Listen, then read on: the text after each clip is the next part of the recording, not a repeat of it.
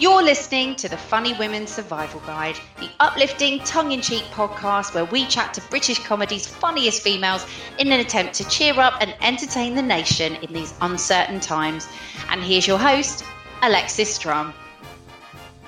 Well, Well, hello, hello there. there. Happy In a 200th week where we've all of been asking lockdown. ourselves the Can you believe big it? questions Woo! such We have a as? Oh, we can't. how much food can I order from Uber Eats and listen, is it time to put away my comedy summer clothes and get out the winter jumpers? despite everything. We bring And on you today's a really episode, fantastic live on Twitch, conversation we talk about um, just Jen that Ives funny women Deborah stage award winner Sophia really, really and her two very worthy runners chat, up, so Mary O'Connell all the way and Erin end. Tet. I asked what prompted them to enter the Funny Women Awards in the comedy midst of COVID. Vinyl, What made them heavy get into metal comedy in the first place? and And using we chat about the to raise awareness of about reply trans guys and question whether or not my you can learn to be funny. Welcome to the Funny Women Survival Guide. Today we've got two amazing guests, Jen Ives and Debra Jane Appleby. Welcome. Hello. Hello. Thanks for having me. Both in very glamorous uh, rooms. I like to see, like the commitment. Thank you very much. Yes, uh, there, there there could be more background. Um, only if I was facing the other direction, it would mainly be laundry. Oh, No, we 'cause haven't we've had lost- any. Um, we haven't had any laundry shots actually We've before. laundried, and and, and as I is think you can see some of mine. Oh, I can. Yes. Is that a prepared it big? area? Is that for ironing? Have you got that ready for ironing? no, I'm not going to do any ironing. This is just like a pile of um. Cle- they're clean, but you'd think I would have moved them. Obviously not. no, no. I mean, you're only like being viewed, but it's it's millions of people. Can I just say, millions of people are watching this right now. So Of course. Hello, millions. Okay, good. So, um, you've both got a link to Funny Women, having been either finalists or winners in previous years. indeed, so- previous decades. Previous deck, I know, because you were a winner, Debs. I can call you Debs, right? Because we did this, we covered yeah. this before. You were a winner in 2005. 2005. Do you remember 2005? Those Yeah. heady days when people were people people weren't either being made redundant or thrown out of their houses or becoming Nazis. 2005, a time that we thought was absolutely shit, but turned out to be the peak of human civilization. for Christ's sake. oh my god, that's sad if we're thinking 2005 was the peak. I should have looked up actually what music was um like in the charts in 2005 because I always find that's the best way in Ah. to a memory. You know, like if you'd said it was Justin Timberlake and um That sounds right. Yeah, be around Back. about there, yeah. And your Kasabians and stuff like that, I think, and that Yeah. sort of Oh, thing. yes. Oasis is only a couple of years away from breaking up. 2005 is the year that YouTube starts, and I think Facebook starts the year later, and Twitter the year after that. So there's there's no social media. Hmm. MySpace. We had MySpace. My, Oh, God, course, yes, that was where oh I my used to God, yeah, meet all the Tom, where are you, Tom? what happened to Tom? What happened to Tom? So actually, fine. this is a good way in, right? This is a good opener. What was your favorite year? You can do it by your age or favorite year so far. My favorite year so far. Oh my goodness gracious me. Um, I suppose um, it would be 2018 uh, because that's when I got married uh, to my lovely wife Catherine, Oh, um, who is probably in earshot. So I'm not going to get away with anything other than saying that, really, am I? Good. As long as you remember the specific date as well, I think you'll be clear. That's you'll be okay. yes. We just just had our second anniversary. Um, we were in lockdown. We went to the lakes in lockdown. Oh, Um, that's nice. as opposed to we tend to go to Disneyland Paris for our anniversary, but that wasn't happening this year. So No, um, no, I wouldn't want to get on the Eurostar right now. That would be like a COVID, COVID hotspot, really, wouldn't it? indeed, I don't think Um, we were allowed to at the time. So I'm just being notified in the chat that 2005 was the year of You're Beautiful by James Blunt, apparently. So hopefully Oh, that no. can we can you know go back in time. Woo! So my God. 2018 chat. Can you tell us what the song that summarizes 2018 was, please? Because I Yeah. can't Google this whilst we're whilst we're having our special grown up chat. I'd, I'd have no idea. I don't know what was in the top 40 since the last time you, you taped it on a um, cassette. I think there's there's been some WAP. I know there's been some WAP in the charts, um, and that's about as much as I know. Uh, Jen, favorite year so far, please. Uh, 1996, I'm going to say. Were you born that year? Yeah, no, yeah, I was. I'm 30. I was born in 1990. Um, but yes, it's because my house burnt down um, in 1996. And Oh. I got to live somewhere else, and it was really fun for a couple of years. Okay, so wait, I need to unpack that. Your house, your actual house, with was this with your parents? Yeah, it burnt down. And I'm assuming everyone was fine. The house was. Oh yeah, no. Okay, We're all right. fine. Um, As a Just pyromaniac, it was my finest work. That's a, it's an Yeah. odd choice, but okay, you can. You know, there's no But- wrong but it's the first thing that sprung to my mind, though, which is weird. It was just exciting, you know. It was exciting to live somewhere else for a bit. and Yeah. when you're six, it's kind of like you don't really realize the gravity of it. Like my parents were devastated, but I was loving it, so it doesn't matter. Amazing. Have you seen Pretty Little Lies? Eh, not Pretty Little Lies. Um, ugh, Little Fires Burning. No, what's that? On um, it's on Netflix about this woman who burns down her own house. I've probably just spoilt the whole series because that's actually the last episode when they reveal. but anyways, uh, Little Fires Everywhere. I think it's I think it's actually called. Okay, we're having some co- uh, confirmation in the chat. 2018 was the year of Calvin Harris. I think it was probably other people, but there you go. Calvin Harris. I think I've got one of his shirts. This is age. This is this is you know you you never think you're going to reach that age where you go oh it's not music though is it hey eh? but uh, you know I'm, I was my my I was I'm I'm a you know punk and metal and everything. That was me. It was coming of age in the mid 70s so.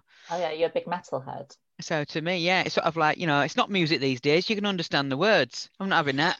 Oh right, you were like screamo kind of. that's it. Shut that Thing. crap off and put some Napalm Death on Oh, napalm death. That's extreme. Oh my gosh. I used to be into heavy metal as well when I was a teenager. Did That you was my- really? Yeah, I Did was in you- a band. I could stuff. see you in a kind of slightly goth phase. Yeah, The goth is more- is different. Yeah, I could see that. I got my dad to paint my room black. Did you? Did you sing the song as he did it? Which the paint one? it black, the paint it black song. Oh no, no, I, oh, that Oh, okay. wouldn't have been goth enough for me. Right. okay. I remember I had my parents. Um, I asked them to paint my bedroom orange because I was going Yeah. through a bit of a, a wanky spiritual phase, and then they did it, committed to it, and it was absolutely hideous, and I had to get it repainted. they were really unimpressed. I was thirty Oh. at the time. That's even sadder. Okay. Um, any reasonable parent would have forced you to leave it like that Well, true, true. And you know what? They got they got really nice Laura Ashley middle class wallpaper underneath the orange. So I think they were a bit devastated. Um, so for people who don't know you, you've both had quite a lot of accolades. I've been I've been reading up about you both because I have to stalk anyone that comes on the Funny Women Survival Guide, and I've come across um, some interesting facts. So Deb Debs, I've got to say instead of Debra Jane, Debs. Um, you've appeared on BBC's 28 Acts in 28 Minutes and on Comedy Central's The World Stands Up, as oh well yeah time ago regular that was appearances. I got this from your website, I think, so Mm. should all be true. Um, regular appearances on BBC Radio 5 Live and as a guest on BBC Radio 4's Woman's Hour. And then, Jen, I was watching um, a series that you did. Uh, I made a note Mm. of it because it was something to do with that you had a plant. You had a sort of a semi interest, romantic interest in a plant. Oh yeah, Um, that my web series that I made. Yes, and it was. I think that was one of the. Uh, was it nominated for a Funny Women Award? That series. Yeah, it was in it was in the top ten um thing. Yeah, it was basically just something that I made during lockdown because I was stuck inside. So it just killed a lot of time to make it. That was Uh, that was it really. But I thought it was fantastic. I have to say, there's a real Thank you. mood to it, um, and I hope you get to do something with it. Actually, because I, you know, I always watch what everybody's working on, but I thought it was really because it's just you, isn't it? It's single camera. Um, you filmed it yourself, presumably, Yeah. webcam or something. Tell us a little bit more about it. Um, so yeah, it was basically just about so it was about having to move back in with my dad. Um, because you know, like a lot of us now in our sort of 30s have to do that. Um, I just like come out of like a difficult job and I needed to move because I couldn't afford to live where I was living anymore. So I was there for about a year, and as it culminated, as the year ended, I thought I need to make something to kind of express h- how this was and like how it sort of felt and that's that's basically all it is and then as soon as i'd finished it i pretty much moved out so that's what it's about it's about being isolated and like trying to um trying to just like find the funny in it. Really, Yeah. there's a lot of dancing in it. I just thought it was it was lovely. It, you know what? When you when you don't have other, it's just you and a camera, and I think that's actually the hardest thing to do. And if you can if you can kind of um, pull that off, it's Yeah. just a really good trailer for a series proper. I mean, um, Debs, have you been doing any sort of filming? I know at the moment in lockdown, it seems like for a while it seemed like that was the only option doing online gigs and filming your own stuff. Obviously, it's now opening out, but have you been filming any of your stuff at all? I haven't. No, I, I've used it as an opportunity to just not do anything, to have time off and and uh, you know just work away and uh, and I, you know I've not really had time off, um, any length of time off doing stand up for 15 years, Right. and um, after about a month, I was like, you know what?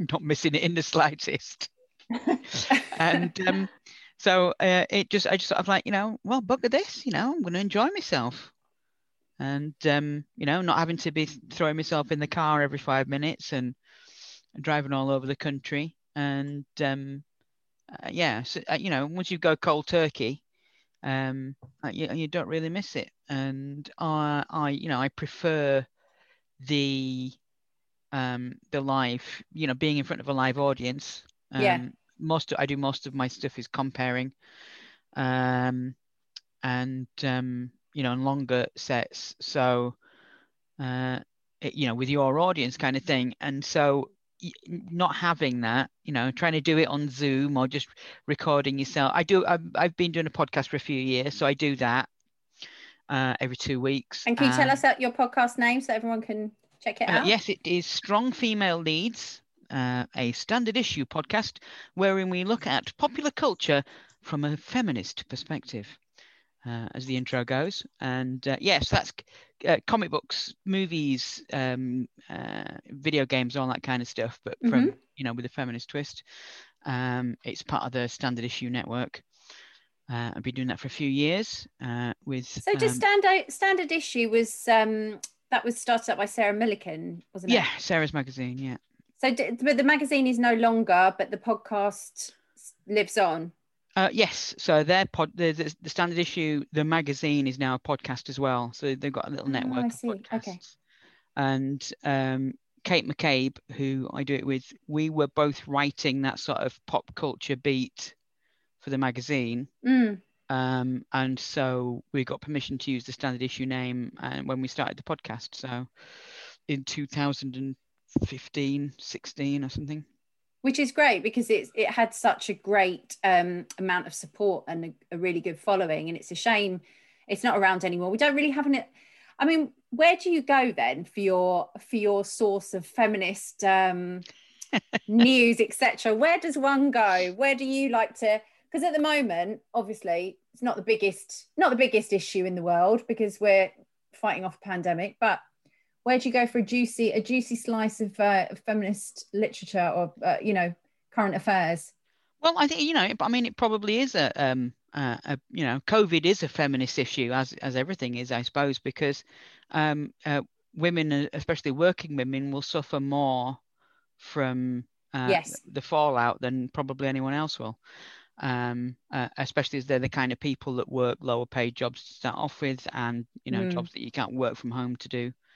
Um, and with Uh, childcare and everything else it's just unfortunately it has set us back i agree with you it is kind of bound up really um it's like saying you're not into politics everything's everything is interlinked Yeah. unfortunately Yeah, yeah, everything's political. I mean, but uh, it's it, it's we try to be you, well, you try to be light-hearted, you know. Sometimes you can't be. During the whole Weinstein uh, Me Too thing, you know, and that was six months where it was very difficult to be light-hearted about um, uh, Mm. pop, you know, feminism in pop culture.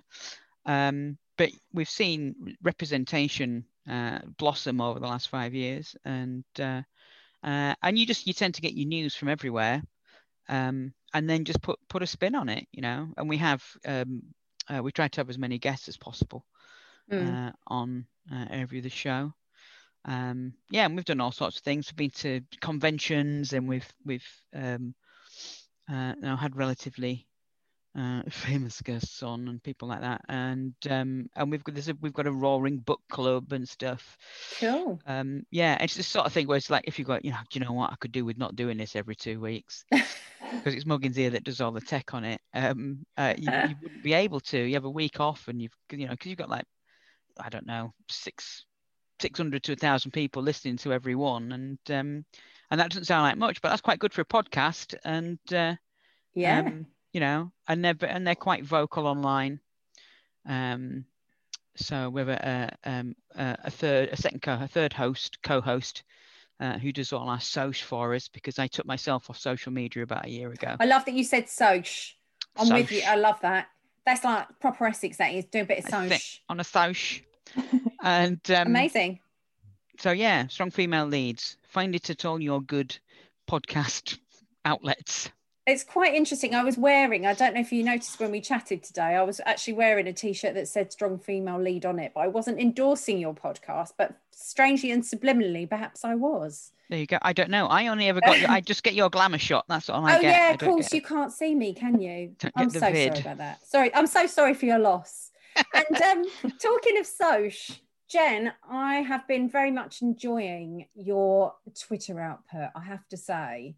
When I first you very discovered much. you, because I heard about you, actually, someone recommended you. We, Claire, recommended um, you to me on Twitch. She must have seen some of your stuff on Twitch.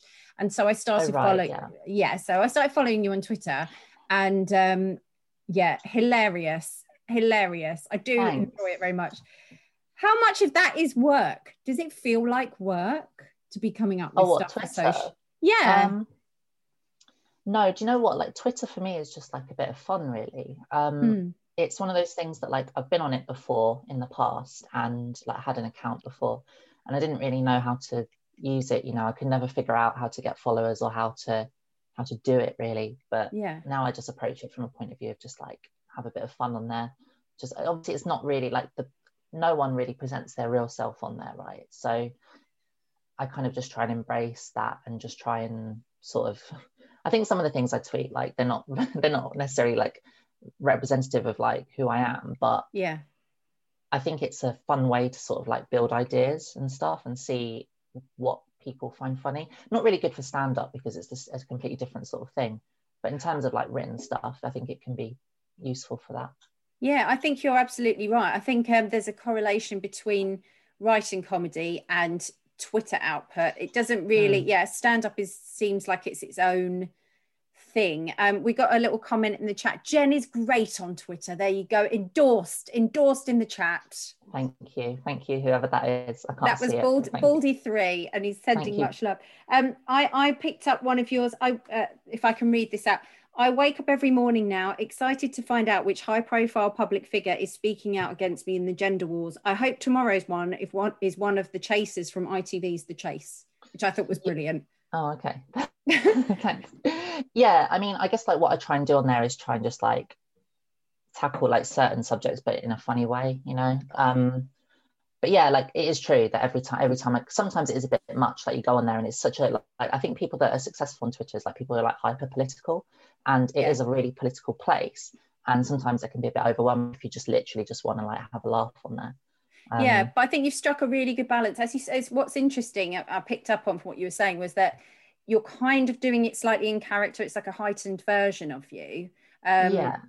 And in the same way stand up is you know it's, it's it's kind of there's a purpose to it it's not some people are very earnest on there but i can't imagine doing that like it's Yeah. quite vulnerable to do that i think it's good though because it gets people to um to think about subjects in a different way. Perhaps you know through humor i think it's a great way in. I saw that you mentioned uh, you did a poll on um was anyone aware of what the gender recognition act is? And you did a like a silly poll or something and i thought it was a really good way to get people's attention.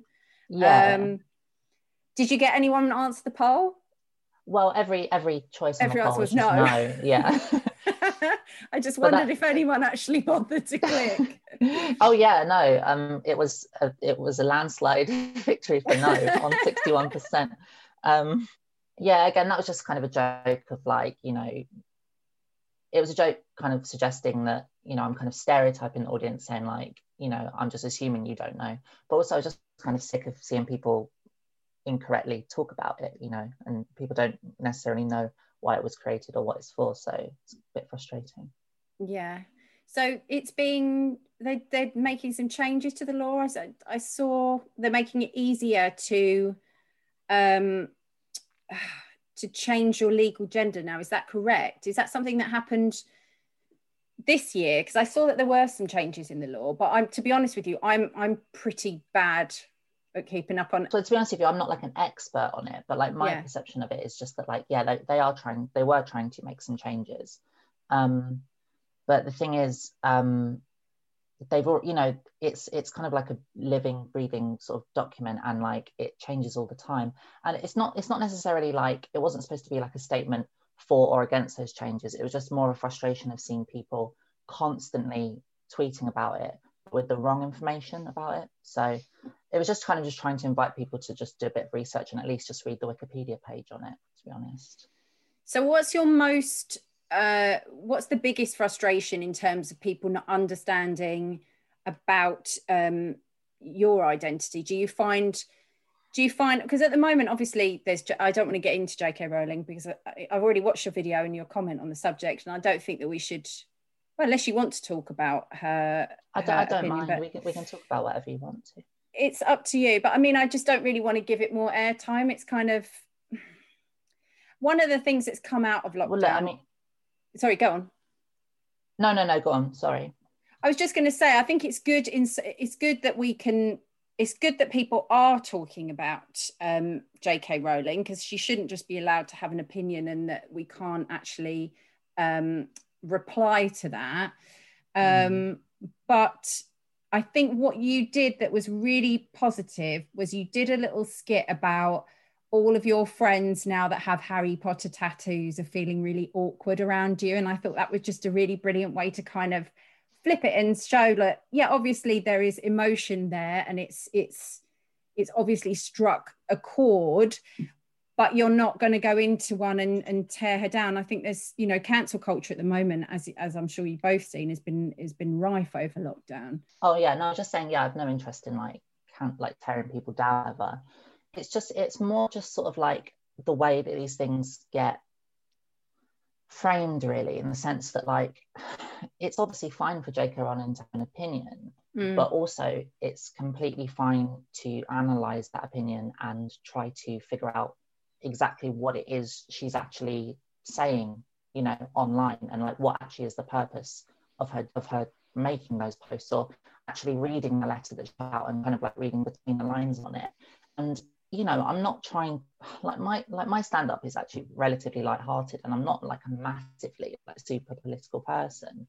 But like sometimes i just feel like i sort of have to weigh in but if i'm going to i want to do it in a way that is at least amusing at the very at the very least. Um, with the whole jk rowling thing i just feel like she has so much support and so so much overwhelming support from the general public that it can get a little bit lost and a little bit muddled in the sense of like I'm sure, yes, there are people who are a bit unhinged and people who are literally having a go at her and are threatening her, and that, that definitely is an element yeah. and, and, something that does happen. But I think to focus on that is kind of disingenuous, kind of like really just focuses in the wrong direction. Because I think some of the things she says and some of the effects that her statement has is really like detrimental to a lot of young people who perhaps don't really understand the details of it.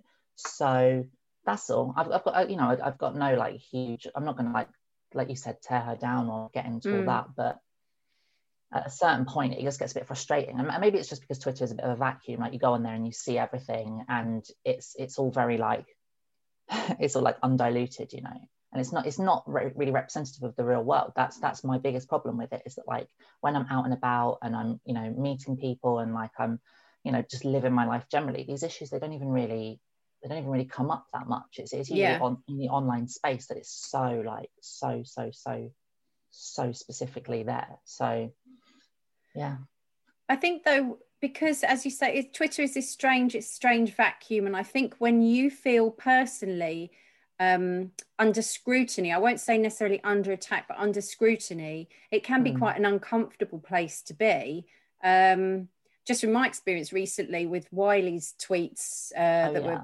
horribly anti-Semitic, I, I, because I'm Jewish, I felt I felt like it was so personal to me, and that's why I had to do something. And I think sometimes, if something is very personal to you, that is what politicizes you, and you can't really escape that. You have no choice. You kind of, it's like you're compelled to to yeah. to go with it. Um, Debra, I wanted to ask um, what your experience of Twitter has been. I actually couldn't even find you. I had to like muddle around to find you. So I don't know um, if that was a, a, a deliberate thing that you, you're not actually easy to find on Twitter. But what's your experience of Twitter been in in recent months? Um, I was I've been on Twitter since it started and uh, used to use it a lot. Um, it was my only uh, social network. Um, I've I've never I'm on Facebook, but that's for for gigs. Mm-hmm. Um, um, and about 18 months ago, um, I just deleted all the apps off my phone um, and uh, stopped using it completely. So, um, so I probably haven't tweeted for for 18 months. That's which w- would have been why you wouldn't have been able to find me. Yeah. Um, because it, uh, you know, I the kind of people I followed. I followed video game companies. I followed movie companies. I followed um, uh, Friends comics Mm-hmm. um, uh, and the like, and uh, you know, and a few uh, news sources, um, and the whole thing was just such a toxic cesspool that um, it it was just like, well, wh- why am I, why am I, why am I looking at? Yeah. Can I why give you I, an it's update? like being in an Eight- abusive relationship Yes. and I just sort of like you know I snuck out in the middle of the night with one bag that I'd packed during the day and took myself off to a digital refuge and um uh, and you know and now and I've not looked back not looked back I mean, I'm laughing, but it's a painfully true analogy. And I have to update you in 18 months, it's become even more of a toxic cesspool. So you really aren't missing too much. well there you go um yeah so I um uh the I I use uh, a thing called Reddit I don't know if we're we're, Yeah. we're familiar with Reddit um, which is, is I suppose it's kind of a social network, but it's more of a like an old-fashioned forumy site. Mm. Um, and you can uh, follow subreddits, which are usually based around a subject. Mhm. Um, and um, uh, and so I I will like join the uh, the Disney subreddit and the sci-fi subreddit and the digital photography subreddit and all that kind of stuff. And um, and it's a lot easier to um, uh, avoid the uh, toxic parts of it. Um, because all of these things are an echo are echo chambers. So I figure, Yeah. well, if I'm going to be stuck in an echo chamber, I might as well be stuck stuck in a nice one, you know. Mm. Um, and so Do you worry about relevancy though? Do you do you worry ever that not being on social media so much as in Twitter, I mean, I'm saying uh, ostensibly Twitter, Instagram, um, that in some ways people expect that of comedians now in our in our culture. It's something that you know I do it myself. I look out for what Jen's tweeting or um, Sooz Kempner and whatever because because I'm interested in their opinions on the world. So if you don't, if you're not giving that material out there in that format, is does that worry you? Does that worry you that you might you No. might lose your currency? No, not in the slightest. Um, uh, uh, I um, keep up with the with traditional news sources. Mhm. Uh, I suppose is now what you'd call them. Um, and I uh, um, so I, I get my news from the places I always like got my news from, um, which are very boring old person places like the Financial Times and Bloomberg and CNBC and um, MSNBC and places like that. Because I used to work in the financial sector, and um, uh, and uh, I remember very well in my political youth. Uh, a chap called Noam Chomsky once said, Uh-huh. uh, "If if you could, you you'll never be able to read all of the papers. You'll never be able to absorb all of the news sources. So if there was, if if you've got time to read one thing, read the Financial Times, because that is read by the people who need to make the decisions and so it tends to steer clear of agendas. Mm. And um, so that's the kind of place I get my news from. Um, you know, and then if you you look at other news sources, and uh, as long as you understand um, what somebody's bias is, then you can read between the lines fairly easily enough. And um, uh, and you know, so once you've sort of cotton on to agendas and things, it's you know, it's relatively easy to just go, well, that's a load of bullshit, or oh, that's quite interesting. I think they're actually quite worried about that. You know, you can pick up on things. Uh, yeah, so I keep abreast of world events and I keep abreast of, you know, there's a lot of things you, you can't avoid. Um, but my comedy as written and performed is more broad strokes, I'd say, social Mhm. social commentary, not comedy. It's not stand up. I'm, I'm observational comedy or anything. It's social commentary. You know, I come from this, this, this. You know, I grew up. My heroes are um, George Carlin and Richard Pryor and Bill Hicks Yeah. and Lenny Bruce and uh, and these, you know, Ben Elton, God bless him, back in the day. And um, you know, That was actually one of my questions was who are your comedy heroes and villains or heroines and yeah, villainesses? Because I wa- always intrigued to see who people's um you know inspiration are for, for what got you into comedy. So well Yeah, I mean that's it. And then you you you you add a big thick slice of Victoria Wood over the top of that for the surrealism, Yeah. and um uh, and uh, biting social satire that is is hi- hidden underneath all this sort of you know woolly hat northern comic um you know oh, you know mm, Kimberly you know it's all there you know and un- but when you read between when you actually absorb it and read between the lines you Yeah. know it's it's it's thick with satire. Um um yeah so god i mean influences morecambe and wise you know I don't think anyone's ever said that on here before. Actually, that's So- that's good. yeah you know I, I was 30 in 1996 uh, so yeah no i'm i'm proper old. So that's it. Well we won't get to the end of this without me wondering if one of you is my daughter. So um yeah no old school. Marti Caine. I remember Marti, Marti Caine, Caine, yes, on the, very- you know the only woman on the comedians. And um uh, you know, it was like Charlie Williams and Marti Caine were the only they did- that stood out like a sore thumb. The only black guy and the only woman on the, you know, I'm not sure and we've she moved was the on s- that far, really. In terms, she of was the most shows. sexist and he was the most racist. Yeah. So because you have you had to fit in. Yeah. Oh, to be a Um, comic in those days. And what about you, Jen? Who are your uh, comedy heroes or heroines? Um, I really like Steve Martin and yeah. Sarah Silverman. Um, people like uh, Maria Bamford and Hmm. yeah, and I really love the Marx Brothers as well. I've been watching a lot of Marx Brothers stuff recently. Ah, okay. That's good. Good lockdown choice. Mhm. Bit of Marx Um, Brothers. yeah, I like anything that's kind of yeah, I like anything that's like really daft, you know. Like I like stuff that's kind of like it's got a bit it's a bit clever, but mostly it's like really, really stupid. Like that's what I like. awesome.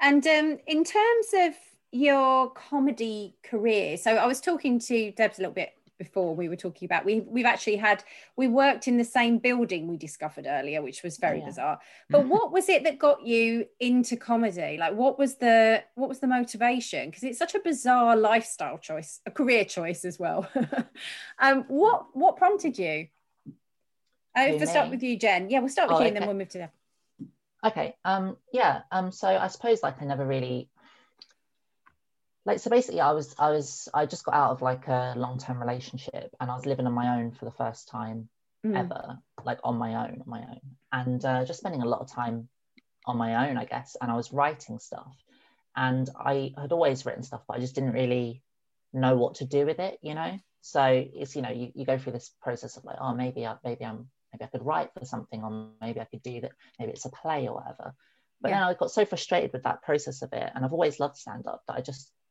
thought well I'll just like do an open mic or something so I applied for an open mic um, in Brighton. That's when I used to live in Brighton, and I got really, really drunk. Um, Mhm. went went to the wrong venue, um, ran to the right venue, and then just did it. And I'm sure I'm sure it was crap. Like I'm sure it was, but enough people said like, "Oh, you know, that was good. There's something in it." For me to just like get that confidence boost and carry on. Yeah. And then from there, I've just been kind of like going from one stage to the other, like not really overthinking it in terms of I never had like a like a from the beginning I didn't have like a set career goal or anything. Mm. Um, but then as you do it more and more, you start to realize like it might be viable. So yeah, that's that's that's, that's is that the word of the week, isn't it? I think viable and comedy. I'm not sure if that. Yeah, yeah. You know, in terms of Oh, uh, right, yeah. Rishi Sunak, etc. But Oh, um, yeah, sure. yes, I don't know if we can say the word viable anymore without it. hanging my no, heart. right.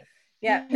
but fun anyway you know it's always it, it, it gave me a lot of confidence and it like it it was something fun and i was able to express myself in a way that i'd never had before so that's mainly why i got into it to be honest and, and Debs. Uh, viable. Um, is it in an industry where the fees have not gone up in the last 35 years? Um, Right. No, no, it's not viable. So no. Um, we do it for the love. We do it for the love, don't we? Yeah. Yeah. yeah, yeah, you still earn the same money for the same amount of time doing a set, but petrol was about 35p a gallon when when um, uh, uh, alternative comedy circuit started in the late 80s, uh, mid 80s. Um, uh, I did evening classes, darling. Oh, comedy evening classes. I did evening classes, yes. Um, uh, uh, approaching a midlife crisis, sort of mid to late thirties, uh, decided I, and and living in London, having moved to London from to Frozen North, Mm. um, uh, in my sort of glam thirties, and um, I decided I'd do I'd do something, I'd just do something arty because I'd never done anything arty. Um, so I took lots of different courses. I took one in uh, film directing. Uh, I did an improv one. I did an acting one, and I did a stand-up one. And um, at a place called City Lit in Holborn. Oh my God, yes, I've been to City. I did a music course there. Well, there you go. Yeah. That's, you've been following me around. I've basically been life, stalking. you? Yeah, I've basically been stalking you, doing whatever you do, and um, I'm moving into your house with your stuffed toys. No, you've got some very good teddies. We noticed before, so yeah, Uh, we have, in. yes. And um, yeah, and the redoubtable Mrs. Appleby arranged them neatly on the back of the couch, just in case I was going to be facing that direction again. uh, or the camera camera's going to be facing that direction again. Um, yeah, so out of all these things, stand up, um, uh, I got, uh, we did it like you do like an end of course showcase for friends and family. Uh, and I kind of took to it like a duck to water, I suppose. Um, I have, um, I don't know. I, I have a certain kind of personality that latches onto these things. Hmm. Um, I know I've been a fan my entire like comedy has always been the thing. I used to. You ready for this? This is going to blow some people's tiny little minds. Go on then, blow us, blow us. I used to get the comedy albums out of the local library in Keighley, West Yorkshire, so I could take them home and record them on my Philips compact cassette player, Oh my god, I love that. and I then take them back.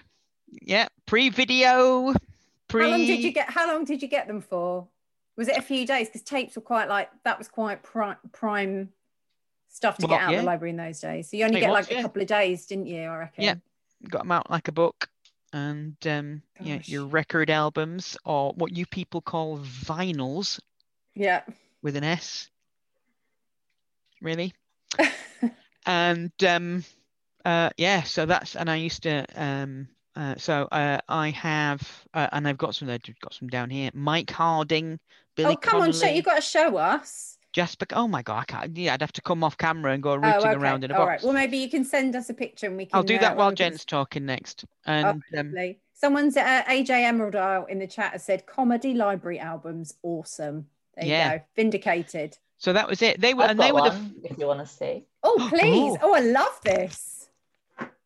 Mind blown. I am butterflies 87 is saying in the chat. Mind blown. What have we got I got love here? this. I didn't even know this was a thing. Steve Martin. Steve Martin. Oh, that's a classic one. Oh yeah. my gosh. Steve Martin, who used to work in the magic shop demonstrating magic tricks at Disneyland in California. Ready for that? There you go. Wow. I You didn't know read that. Born Standing Up. Oh, In Brit- the chat, um, best Uh, I- comedy autobiography ever. That. It's great, isn't it? It's a brilliant book. We're such big Steve Martin fans in here as well. We um uh, I'm Butterfly 87 says she remembers recording the top 40 off the radio and I used to do that every Sunday but I have to say comedy albums and and recording them that's one step beyond that is that is dedication I'm Oh, yeah. impressed Piracy. and piracy yeah and is, piracy but I think in those Straight up. days you could kind of get away with that it's only when there was the musical revolution with uh, downloading that it all got a little bit a little bit dodgy to do that but I think in Yeah. those days you were allowed that was fine. oh yeah. I'll let you have that Napster crap.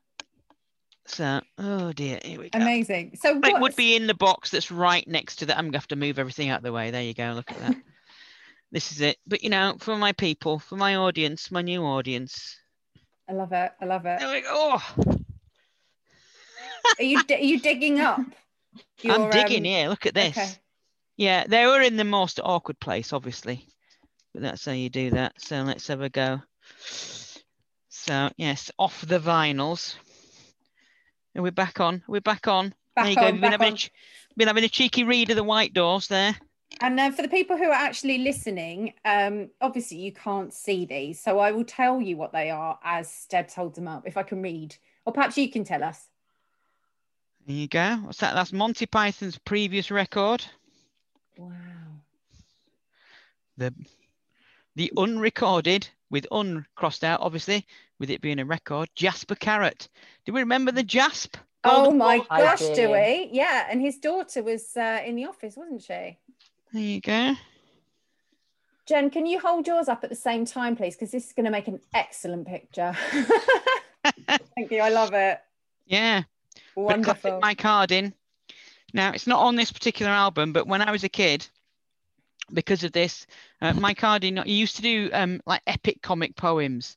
Yeah. And he did one called Napoleon's Retreat from Wigan, okay. which is all, all about Napoleon suffering his greatest de- defeat um, by not being able to get into to Wigan.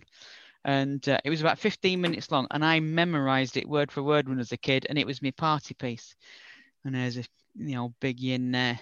That's so lovely. I've got a real, se- I've got a real sense now of you both growing up and just like being in your rooms. You know, because for me it was mu- it was always music, and I'd sit in my room and listen to records for hours and and try and learn the guitar and stuff. And and it's just interesting that you know, obviously, you're still working in comedy, and that was your that was your start in life was to just kind of not necessarily mimic, but to listen to the people that you really admired and i guess i mean what what way what was the process were you listening to the rhythms of the comedy or what how would you say that that sort of influenced you Oh, I, I, I th- uh, well, for me, yeah, it was. Um, uh, I used to mimic it back, but I, I just, I just always loved it.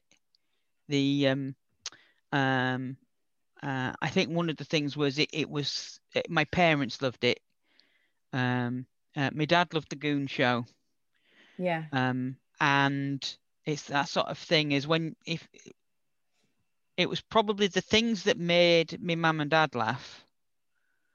Um and that's that's when you see when you when someone's laughing that's when you see the best of them. The, Mm. it's it's a, a release isn't it? You can't you can always tell when someone's faking a laugh.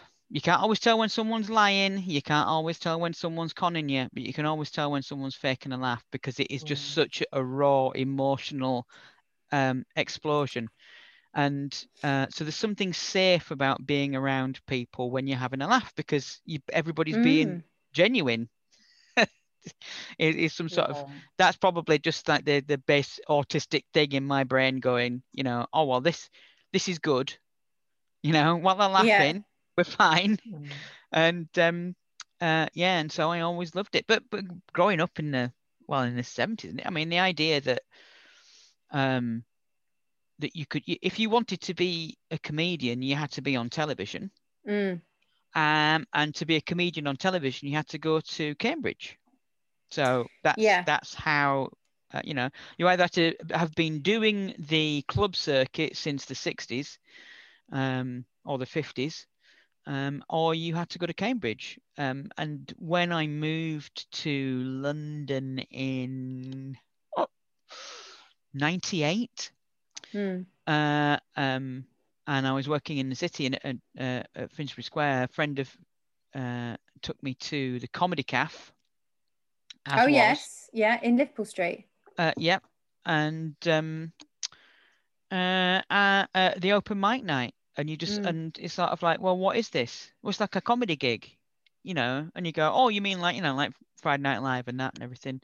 I don't even think stand up was on TV in the nineties, in the mid nineties, but um, and you go, and everybody is terrible, terrible, you know, except the compere who was Daniel Kitson.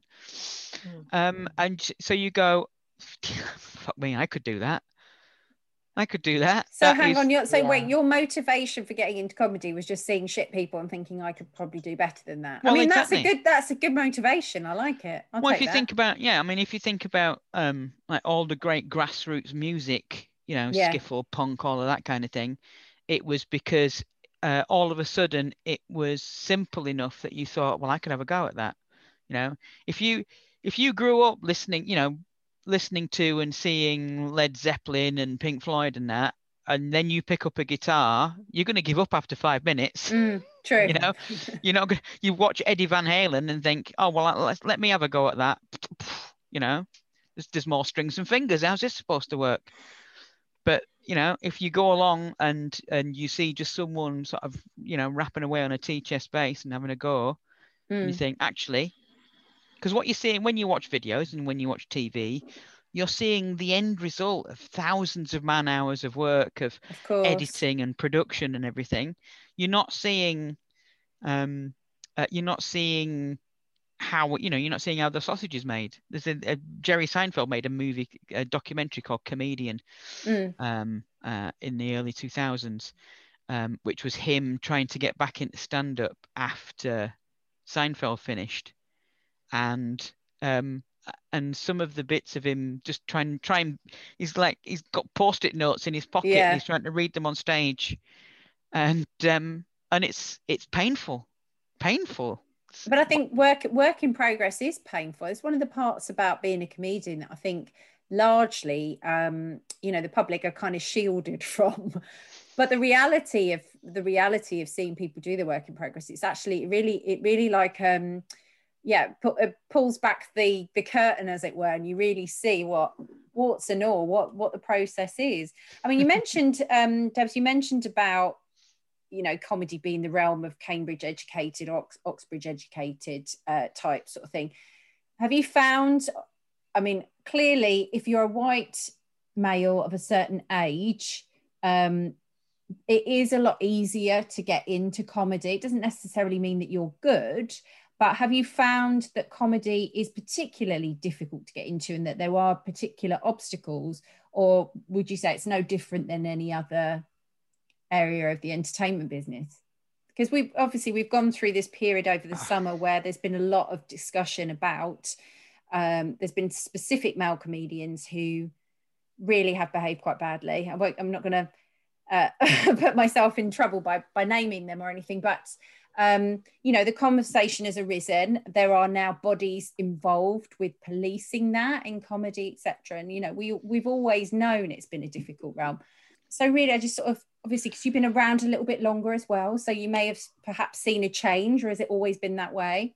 Um, I think the change that I've seen is that um, it's a bit like women's sport.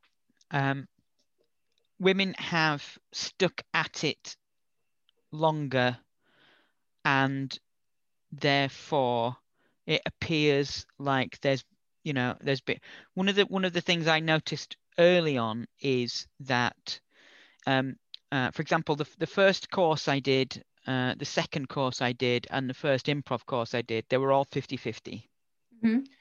uh, in fact with the acting it was it was often more women than men and because i during that time, you know, got a little bit of stage confidence and everything, I stuck to these things.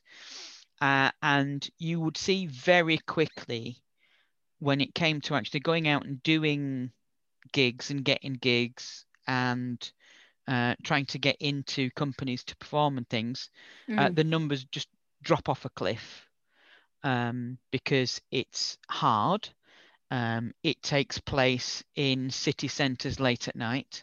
Mm-hmm um, and um, especially for stand up, you're doing it on your own. But if you've got kids at home, if you have, you know, you most people are working a job as well. But then if you if you're doing a job and you're trying to do stand up or improv or acting or whatever, and then you've got, you've probably got the large burden of childcare as well. Um, it's hard, and so it's it's a lot easier to give up than it is to keep going. So you then you see the numbers drop off. Um, and then you have the you know you get the, the classic ridiculous you know well we had a woman once but the audience didn't really go for it so we've not booked one again. And uh, you know so oh do you have any male comics that die? Oh all the time yeah we we have one that's so bad we just keep bringing him back uh, not realizing the irony. Um, and I think you probably see that in funny women as well. I mean how many you know how many people do you see during the course of an award season from heats through to the finals that you go like you're absolutely brilliant um, mm-hmm. and how many of them are still doing it? Yeah. Um, whereas you know lads tend to have this um, false sense of ego and bravado that you know even when they're shit they they they can con themselves into think you know women who are good are like going i'm shit I'm shit. Society's told me I'm shit from the day I was born. I'm nothing. I'm I, I'm not thin enough. I'm not pretty enough. I'm not blonde enough. I'm not white enough. I'm not dark enough. You know, the image for women is always, you know, you're crap. There's everything's wrong with you. Um, and the image for men used to be, you know, you're amazing. You're the hero. You're the winner. You know, go out and get him, tiger. Mm. It's it's a lot harder for women to break that confidence barrier. Yeah. Um, Jen, what's your experience been and what sort of obstacles have you come across? Um, well, I just want to say, like, I I definitely agree with a lot of what Debs' just said. Like, I'd say the, the one thing I notice with um, male comedians is like they sometimes can hoodwink the audience as well because I think like when they come out, there's this there's this um, sort of assumption that you know, oh, here's a familiar face. This is this is you know a straight white mm-hmm. man, and they're going to be funny, right? Because that's just something that is kind of like instilled into an audience. And I've seen a lot of like truly like dire acts like do okay because yeah. of that assumption. And I've seen like tons of like amazing female comedians who just haven't got the reaction that they deserve for their like amazing sets. Um, I'd say that my sort of personal experiences you know, if I really had to truly analyze it, I'd say that I I don't get I, I feel like sometimes, or at least I used to not really get taken very seriously. I think there's like assumptions about what my material is going to be or sort of like what I'm going to talk about, etc. So like I've always tried to come at it from a slightly different angle. And I think starting off, I was a little bit more like had a chip on my shoulder about that. So my style was a little bit more antagonistic and i think it's yeah. taken me a really really long time to get comfortable like with my own voice and stuff well let's get on a lighter note now anyways biggest highlight of your career because jen I, yes. I understand you got a joke on Newsjack very recently. I was very excited to see this. Yes, I've been trying to get on there for a while, and um, I think it just took me a while to kind of figure out what what their voice was and stuff. Yeah. And um, but yeah, no, I did. It was it was a big you know big high to hear my name read out on the radio. Um, even if like even if I, I mean I don't know how many people were listening to it. I'm sure I'm sure enough. I'm sure they didn't know millions millions were listening. Millions. Jen. Yeah, but I'm sure they didn't notice my name. But it just you know it felt good. I've never been on the radio before. It's quite it's a very specific style, isn't it? Writing for um for Newsjack yeah. or any any sort of radio comedy. It's very different to mm. um, to doing stand up or, or, a joke on Twitter or whatever. So I think it's amazing that you're able to write across different um, formats. I think it's a really good challenge to anyone yeah. who's listening to try, you know, because they're open, they're open forums. So anyone can write for Newsjack. You can you just submit your you can do a one liner or you can write a sketch etc i think it's such a good platform. Yeah, that's what i was going to say. It's, it's brilliant for anybody who wants to like flex their like writing muscles or anyone who thinks that they're good at writing jokes can can get a yeah, a foot in the door. Like you don't have to be a comedian. You don't have to um, have performed or anything like that or have any credits. You can literally if they like you they'll they'll put it if they like the joke they'll put it on. And also you know it's paid and it's great to have that in your bio, isn't it? Why wouldn't you enter it? Exactly, it's stage time. So, Debs, what should, what would you pick out there as your as your particular career highlight? Obviously, we we went through some of them before, but might be something I don't even know about yet.